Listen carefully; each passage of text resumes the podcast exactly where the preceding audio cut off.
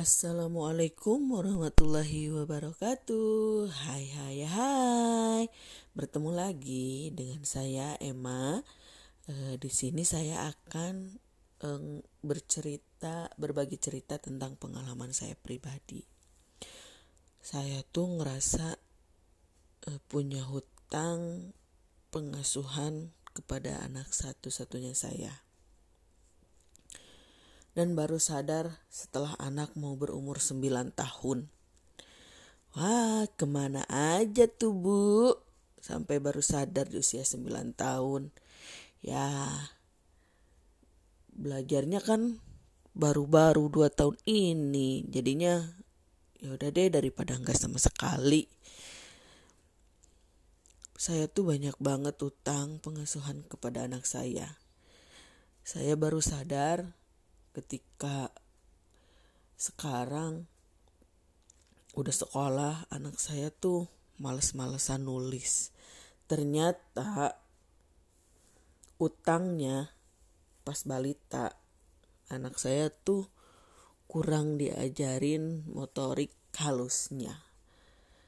Kan sebelum bisa nulis tuh yang pertama kali dipersiapkan pada saat balita tuh motorik halusnya ya tapi pada saat itu melewatkan semua itu. Dulu sih banyak uh, share di Facebook um, tentang mainan-mainan anak. Tapi karena memang ya gak ada teman berbaginya jadinya gak ada motivasi juga ya jadinya males-malesan deh.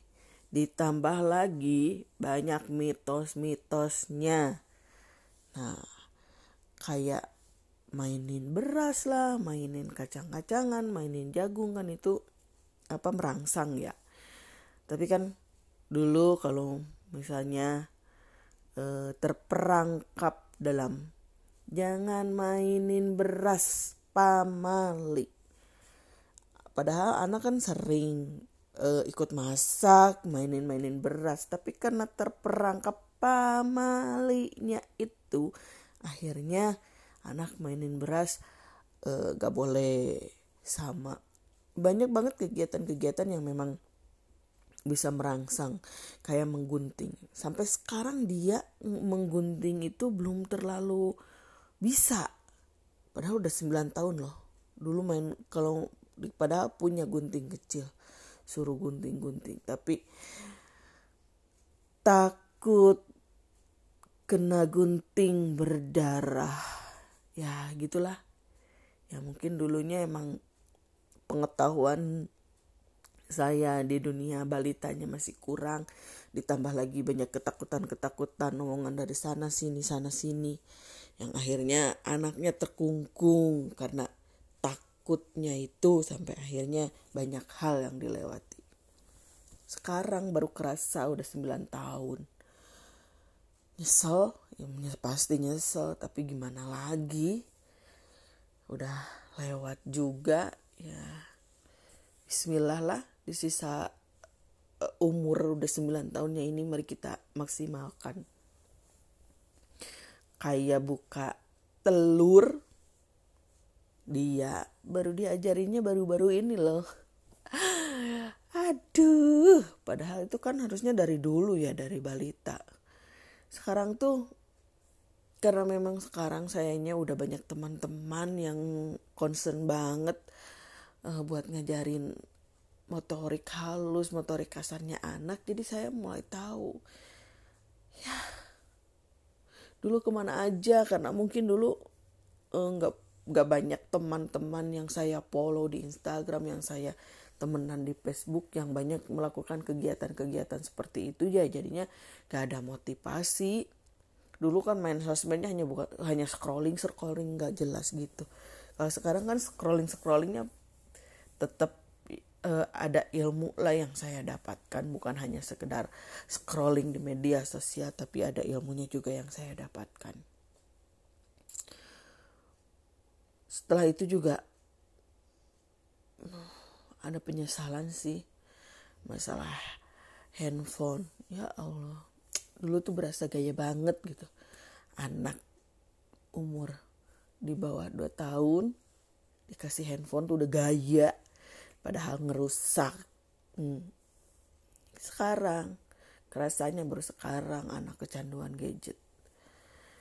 Makanya saya selalu wanti-wanti kalau lihat anak kecil saudara saya kasih tahu bukannya bukannya nggak boleh boleh.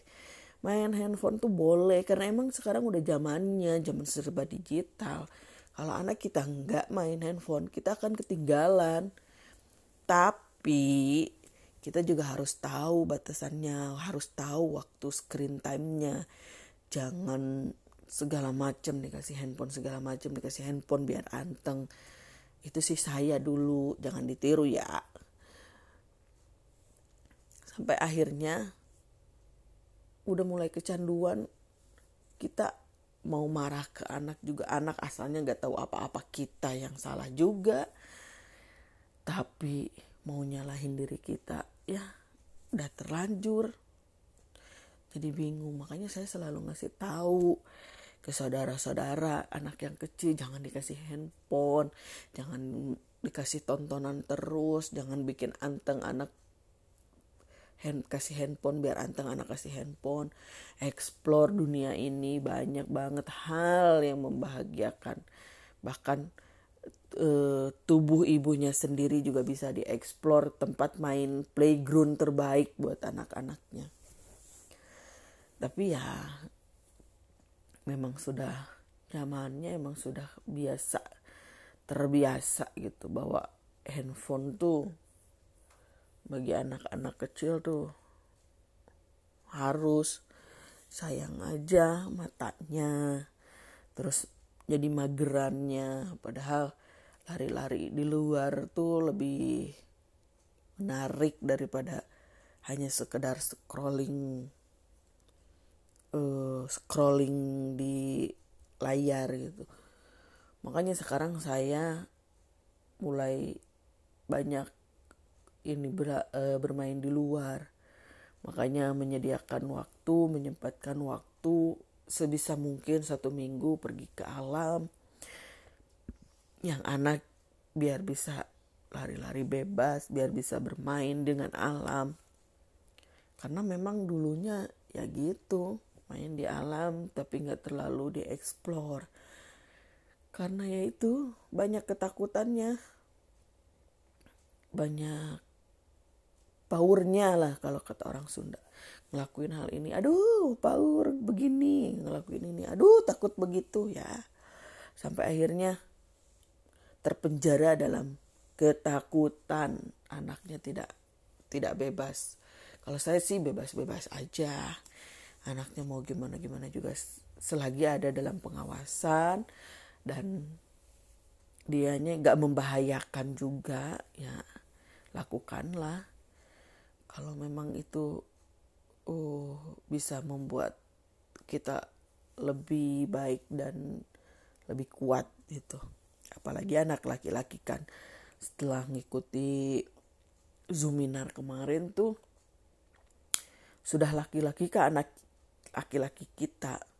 Karena memang anak laki-laki tuh harus dipersiapkan buat kuat kuat mental kuat fisiknya. Karena memang dia akan punya keluarga, dia akan jadi pemimpin, dia bakal jadi imam yang harus kuat segala-galanya.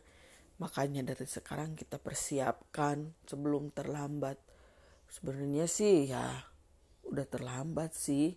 Udah masuk 9 tahun harusnya udah mulai kuat segalanya. Udah 9 tahun udah mau udah pra akhir balik juga udah udah harus harusnya sih udah harus mempersiapkan tahapan berikutnya, tahapan keremajanya, bukan masih mempersiapkan di anak-anaknya, harus sudah persiapan ke pra remajanya. Tapi ya bismillah aja.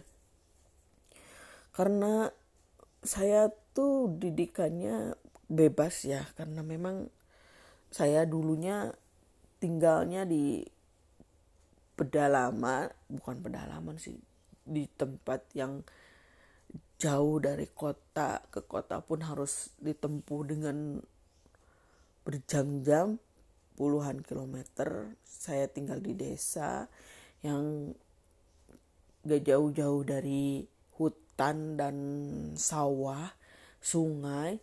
Jadi tempat bermain saya itu ya hutan sawah sungai hutan sawah sungai berenang di kali lah mainan perosotan di tanah lah kalau musim hujan belum lagi berangkat sekolah yang jalan kaki e, sejauh 7 km berangkat jam setengah enam pagi pulang jam setengah satu sampai rumah setengah dua langsung e, sekolah agama atau sekolah ini ya diniah ya sekolah lanjut ngaji main di apa di penggilingan beras uh, mainin gabah eh gabah kasar apa yang kalau kalau di Sunda tuh namanya huut gede gitu yang buangan-buangan gabahnya itu sampai badan gatel-gatel nggak peduli. Jadinya ingin mengajarkan ke anak saya ya dulu ibunya yang cewek aja bermainnya seperti itu. Apalagi ini anak cowok harus lebih gitu. Karena emang yang saya rasakan juga karena dulu sih karena memang keadaan ya.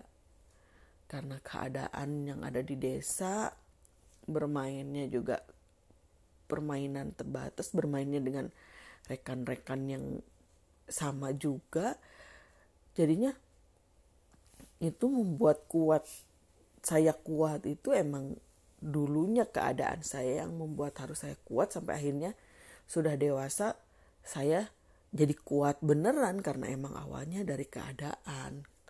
Saya ingin uh, anak saya tuh seperti itu. Tapi karena memang zamannya udah berubah ya setidaknya lah sedikit-dikit saya mengenalkan dan mengajarkan bahwa kalau ada main ke sawah yuk main. Uh, jalan di pematang sawah. Kalau lihat sungai mau mandi di sungai kotor atau apa pun ya nggak apa-apa kotor baju bisa dicuci.